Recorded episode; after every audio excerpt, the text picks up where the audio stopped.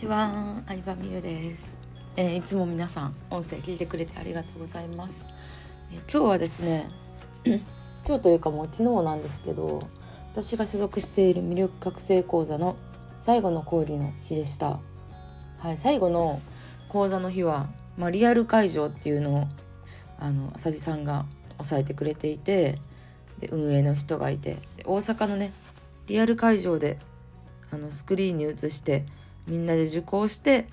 えー、同じテーブルの人とワークをするっていうね回でした。うん、このさなんかさなんだろうな直接いろんな人と会えるうんイベントをねやってくれてるっていうのがすごくいいよね。自分からさ人を誘うのって緊張するやん。同じグループやとしても同じ講座を受けててあこの人いいなと思ってもさお茶しようって言ってさこっちはさ会いたいけどさ向こうは会いたくなかったらどうしようとかさ私はやっぱりすっごいそういう人間関係に気を使ってしまうタイプやからこそ、まあ、こんな感じでまとめていろんな人と会えるようなリアル会をね開催してくれるっていうのは本当にありがたいなと思います。うん、しかも同じ講座受講生ってさ大前提こう知識とかマインドの土台ができてるわけじゃん。そういう人同士で話すのってめちゃくちゃ楽やでんな。うん、だから私自身も、まあ、その大切さを知ってるので自分が主催してるアカデミーではね毎月こうリアルのイベントっていうのをやってるんですけど、まあ、やっぱりリアルのイベントに参加した方が結構結果出すのが楽っていうのはすごくありますね。もちろん自由参加ではあるんやけどうん。なんか分からんことは直接聞いた方がいいし人と交流してみた方がいいしまあそんな感じです。でじゃあ結局このね魅力覚醒講座約5ヶ月ぐらいかなに入ってで私はあの浅井さんの講演会にも参加したし博多と京都に参加したんかな。しうんとあとは浅利さんが出演する「ネオヒューマン紅白歌合戦」にも、えー、東京まで見に行ったりとか、えー、アジアツアーシンガポールにも行ったりとかその他えー、そうですね。あのその後の卒業生サロンにも入りますしいろいろ、えー、そう博多に関してはディナー会20万ぐらいやったか25万20 22万か22万ディナー会参加したり結構累計でいくらぐらいなんかな広告京都講演会での広告も出したしな多分100万ぐらい課金をさせていただきました。ハマりましたねあさりさんに完全に。あさりさんの魅力に。うん。でもう本当に楽しみ尽くしたなっていう感じなんですけど結局どういう変化があったのかっていうのを大きく3つ紹介していこうかなと思います。はい、3つあって1つは自分の価値魅力を知れたっていうところかな1つ目は。2つ目は人を少し信用できるようになった。3つ目は自分の心地よさを知れた。うんまあ、全部まとめるとこう自分のこととか人間関係のことなんやけど自分の、まあ、結局さ自分のこと知るのってさ周りとの比較なわけですよ。うん学校とかだと分かりやすい。例えば30人生徒がいてその中で自分の学力レベルがどれぐらいかとかさ何番目ぐらいにモテるかとかさ運動神経どれぐらいいいとかってさ多分なんか比較でわかるやん。クラスで何番目に走るのが速いみたいな。なんかそれを再現できる感じこの講座では。うん、でなんかこうみんなさすごいさあの自分の魅力を知りたくてこの講座に参加してるからなんか人と会った時にそうい誰々さんのそういうところいいねみたいなのが自然に言ってくれるんですよ。うん、私も人に会った時に言うし周りの人も私に対してこういうところがすごいねとか言ってくれるからなんかそういう人となるな相手を褒めるっていう常識があるメンバーが集まってる中での人と関わることが自分の魅力を知れるすごい環境やなっていうのは一個あったかな。うん。私の魅力は、まあ、そもそもビジネスをすでに始めてるとかもそうなんですけどやっぱりセンスあるとかなんかこう美しいものに対するなんだろうなアンテナがすごいとかそういうのを結構言ってもらえることが多くてうん。でやっぱり今まで自分は真面目すぎたというかうーん。なんだろうな美に対して美容とか美に対してこだわることに罪悪感がすごいあったよなっていうのに気づけたかな。うん、それは結構さ学生時代とか子供時代に学校の校則でさ髪の毛の色黒じゃないとダメとかさおしゃれおしゃれが禁止じゃん学校ってそもそも学校によると思うけど私の言ってたとこはね。とか親からも自分の見た目ばっか気にし気にしてんと勉強しなさいよっていうのをもうとにかく口うるさく言われたわけ。うん、だからそうなんか服のこと考えたりなんか自分のメイクのこと考えるっていうのがすっごい悪いことって思ってたの。うん、それをそれがこう30超えた今でも尾を引いてるっていうのにあのこの講座に入って人と関わって初めて気づけてだから私本当は美容とかファッションがすごい好きやのにビジネスに関するビジネスでお金を稼がなきゃっていうマインドがあったんやなっていうのに思ったからなんか2024年はちょっと新しい美容に関する事業を始めてみたいなって思いましたね。うん、それがなんか本当に好きなことというか。てかね基本的に浅井さんもよく言ってるんですけど罪悪感を感じることがあの本当に好きなことなんですよ。そう。罪悪感感じるほどこれをやりたいとか罪悪感感じてるけど本当はなんかこういうことしてみたいなって思うことってそうなんかさ本当はダメやのにやりたいことやんだからめっちゃやりたいこと罪悪感感じることに結構ね人のやりたいことってポイントがあるからこれ聞いてるみんなも考えてみてほしいなって思う。うん、で2つ目の人を少し信用できるようになったってのはなんかやっぱなんうんまあそもそも私人を信用するのがすごい苦手なんですよね。基本的にずっと主人と2人で会社をやってきててあんまり外注とかもデザイン面以外はお願いしてないっていうのもあってうん信用しきれてなかったね人。まあ、それはこう子供の時やったりとか身近な人に裏切られる経験がたくさんあったっていうのもあるんやけどうーんそもそも本当の自分を出してないっていうのがあったからなんかまずは自分が本当の本音を出すことが最初やなって思ったしこっちが本音であのぶつかってるとやっぱ向こうも本音を出してくれるっていうのはあるよね。でそれをちょっとずつ、まあ、その講座の中のアウトプットでやってはきたけどうんなんか思った以上に人って優しいし人って応援してくれるしなんかそういうのをちょっと感じれた。まだまだやと思うけど。うん。でやっぱり人を信用しないと例えば私やったらさアカデミーをやってるわけじゃん。そのアカデミーを反映させる上でも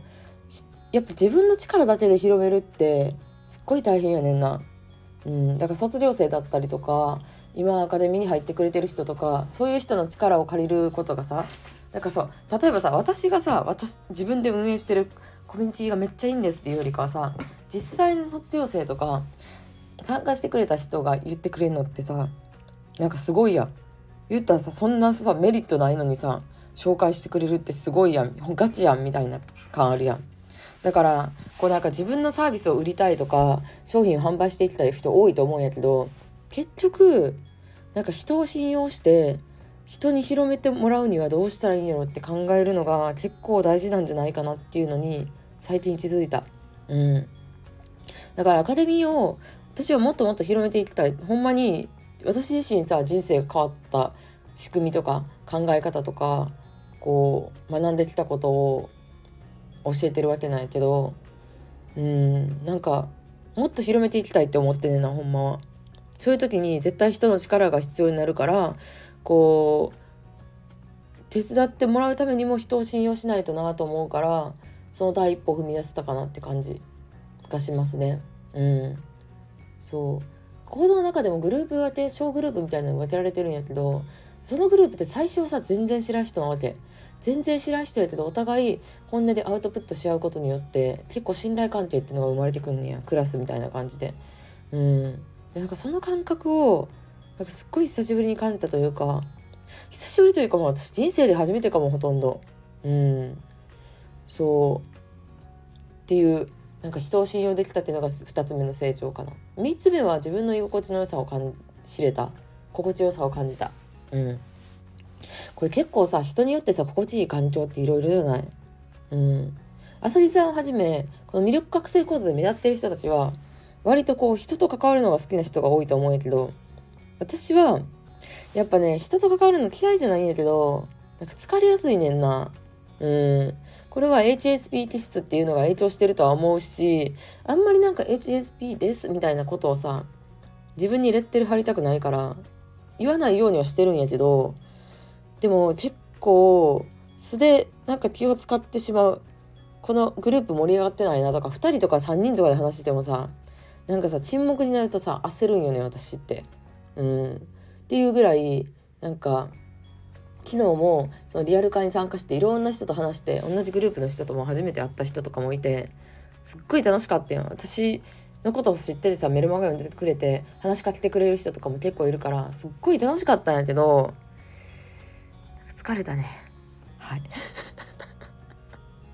そうそのイベントのそのリアル会の前にもお茶してイベントに参加して参加してた時間自体は10時から13うん、そんなに34時間ぐらいでそんなに決して長いわけではないけどなんかもうすっごい疲れちゃって家帰って家帰ったらなんかもうソファーで気づいたらさ爆睡しちゃってご飯食べて爆睡しちゃって。で、まあ、主人はたまたま実家帰ってていなかったんですけど主人が帰ってくる時間までずっと爆睡しててうわ私ってこんな疲れやすいん自分が疲れやすいってことも知ったんやけど初めて。結構体力あるタイプと思ってたからうん自分の中でさ。体力しさ継続すごいしさなんかさ海外旅行しょっちゅう行ったりとか結構なんか行動できるタイプと思ったけど私多分ねあの結構寝ないと無理ですね。疲れやすいタイプですね。うんまあ、だからこそなんか疲れやすいからこそ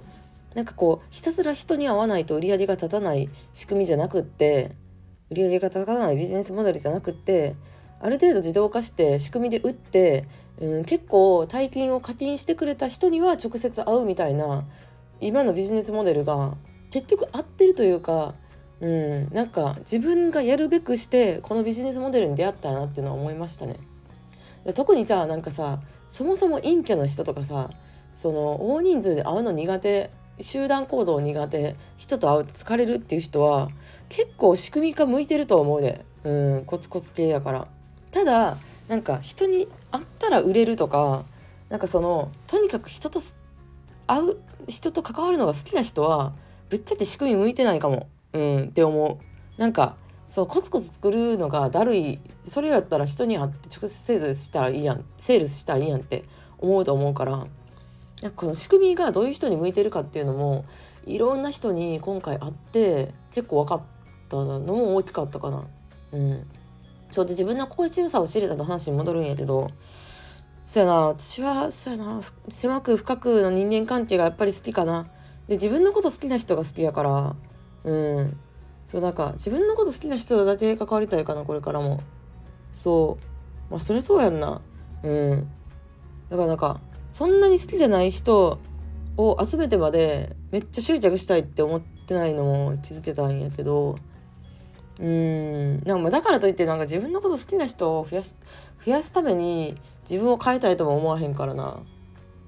そうですね。自分の心地よさ何かな。あとはでも潔癖症。潔癖症かな一番は。潔癖症やから綺麗なとこ会議室とかイベントやる会議室とか泊まるホテルとかも結構綺麗でラグジュアリーなところがいいっていうこだわりもあるしうんなんか思った以上に私はこだわりある人間なんやなっていうのを知れたかなでその心地よさがさそう人によって本当に違うわけだからなんかさみんなで集まってることが楽しいって思ってる人がいるのにって罪悪感を感じたりしててんよ。うん。あさりさんみたいにさたくさんの人をさ集客してさたくさんの人とさ分け隔てなく話せる人すごいなみたいな。でも自分はできない悲しいって思ってたんやけどなんかそういうのも含めて自分の個性やなっていうのを認められるようになった感じ。私はこだわりを持ってるところがいいやなって認められるようになった感じかな。うん。そう。だからね何でもいいんですよ。何でもいいしすごそうな人を見てついさそうならなあかんなとか思ってしまう時もあるけどそれは全く思わなくていいね。うん。なんか人それぞれさ心地いいこととか好きなこととか楽しいって思うことも全然違うからもうね違う誰々とは違うんだね以上って感じ。うん。なんか違うことに対してこうならなとか思わなくていい思わなくていいほんまに。うん。こうならなって思ったことによって自分の考えがぶれていくんだよねどんどん。でどんなやり方どんななんか人と会うのがめっちゃ好きな人もいるしひたすら自分で一人でシステム作るのが好きな人もいるしこういうふうに音声で話すのが好きな人も YouTube で自分で顔出しして話すのがライブ配信が好きな人もいるしいろんなスタイルで成功してる人がいるからなんかその自分に合ったスタイルで成功してる人に会うっていうのがなんか一番大事な気がする。いやそういう意味で魅力覚醒講座ってマジでめちゃくちゃ稼いでる人もいるしもちろん普通の主婦とかなんか稼ぐとかに興味がない人もいるしいろんな人が参加してるコミュニティやからこう自分が目指すロールモデルを見捨てに行くには一番の場所やなっていうのは思ったかな。うんそう本当は私がさそういう環境を作れたらいいんやけどでもなんか私はそういうなんかいろんなロールモデルを探す場所を作るのはちょっとなんか自分の役割ではないなって思った。こだわり強いからさ私。うん。ただその代わり仕組みの作り方とかはがっつり教えれるけどあのうん。なんかロールモデルを探したいとか何やったらいいか分からん人はとりあえず魅力覚醒講座に入るのが結構おすすめかな。うん、そこそこ稼いでるとかビジネスをやってる人でもおすすめやから。うん。なんか私はそれが良かったかな。一人の人しか一人のロールモデルしか知らんとさその人みたいにならなって焦るんよね。焦るけどいろんなスタイルの人いるから SNS で探す時のさ落とし穴も一個あると思ってて SNS で探すとついついさこうさたくさん集客できる人しか見つけれへんのよ。ロールモデル的に。たくさん集客するとか映え写真を撮れるとか。うーん。とにかくなんかこうフォロワーをたくさん集める系のすごい人しか見当たらへんけどフォロワーがそんなにいなくても稼いでる人ももちろんいっぱいいるしなんか SNS 全くせずひっそりうまくいってる人もいっぱいいるし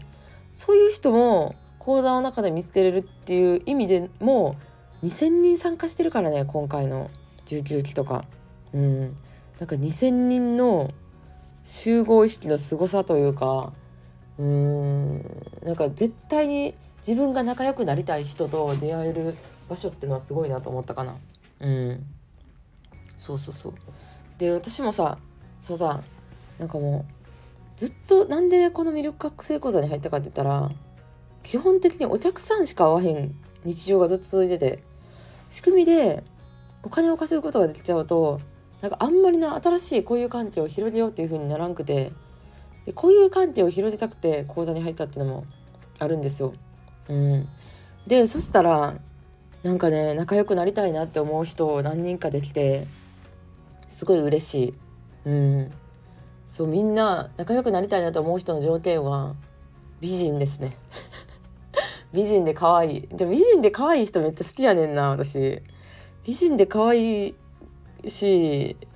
でやっぱ年上の人が多いかあさりさんが40歳やから40前後の人が多いよね。参加してる人。だから私の人生の先を行く美人な人に出会うとさ40歳になってもさこの可愛さキープできんのかと思うとさ結構嬉しいやん。モチベーション上がるっていうかなんかこうどんどん老けていくって思ってたわけ。うん。20代とか30になったばっかの時は。でもなんかそういう美容的な意味でもなんかこう年相応の美しい人がいるっていうのを知れたのがすごい嬉しかったしうんなんかでも楽しい楽しいよね単純に。うん、賢くて美人な人が好きやからそういう友達ができたことが嬉しいからまあ同じこう大阪グループとか家近い者同士で同じ Facebook の小グループが作れるわけなんですけどあの同じ大阪で会える人たちや人やからうん。そのなんかね仲良くなりたいなって思った人とは定期的にお茶したりとかなんか遊んだりしたいなって思った、うん、旅行とか行きたいな。で私が特にいいなと思ったんがその好きな人があのグループの中でいいなって思った女性が子供いるんですけどでも子供中心の生活じゃないわけ。ぶっちゃけ言うと子供いる感既婚感あのママ感が全くないのよ。うん、見た目をきれいにしてるとかおしゃれとかもそうなんやけど。でなんかその感じがすごいいいいいよね。ママ感がなくてなんかもう子供は子供ちゃんと子育てはしてはるんやけど子供は子供私は私の人生って自分の人生を生きててで自分でも何かこう新しいことをやりたいなとかなんか例えば英会話習ったりとか民泊事業を始めたりとかもちろんこう仕事をしてたりとかっていうなんか向上心ある感じ。いやすごいいいなって思う。そういう女性ってさ普通に来てたらなかなか出会えんくない。うん。なんかやっぱりこう主婦感がどうしても出てきちゃうじゃん。うん。なんか家にいる感が。そうなんかそれが悪いとかじゃないけど私が仲良くしたい人の好みとしてはそういう感じかな。生活感のない女性が好きかな。うん。だからそうそう。子供いるんやけど自由に旅行海外旅行行ったりとかなんか遊んだりとかしてるからやっぱ誘いやすいしねそういう人って。お茶しようとかランチ行こうとか誘いやすいから。うんなんかそういう友達になりたいなって思う人に出会えたっていうのは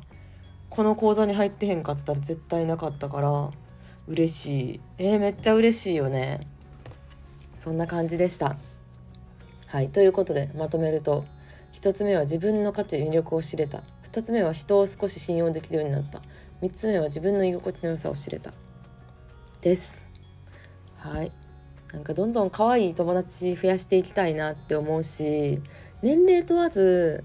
同い年ぐらいの同い年ぐらいの友達はもちろん欲しいんやけどやっぱ講座に参加してる方が年上の方が多いからそれはそれでこう人生の先輩としていろいろ来てたりとかただこのね魅力覚醒講座のルールとして全員タメ語で喋るんですよ。朝にさんともタメ語で喋るの。そうなの。それがねさらに仲良くなれるきっかけというかやっぱねこう敬語で話すとどっか壁ができちゃうじゃん。でもね最初に浅木さんがみんなタメ語で喋るんだよっていうのを言ってくれるからなんかそれもあって年上の方でもこう私と対等に話してくれて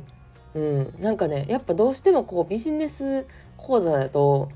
敬語であることが多いしそれはその人のコミュニティのカラーとかにもよるからさ言い悪いはないんやけどあの稼いでる人がすごいみたいなのが出てきちゃうじゃん。そういうのがなくフラットに仲良くなれたっていうのが本当に楽しかったかな。でも友達できたっていうのが一番楽しかったかもね。私なんかなかなか友達できひんからさ。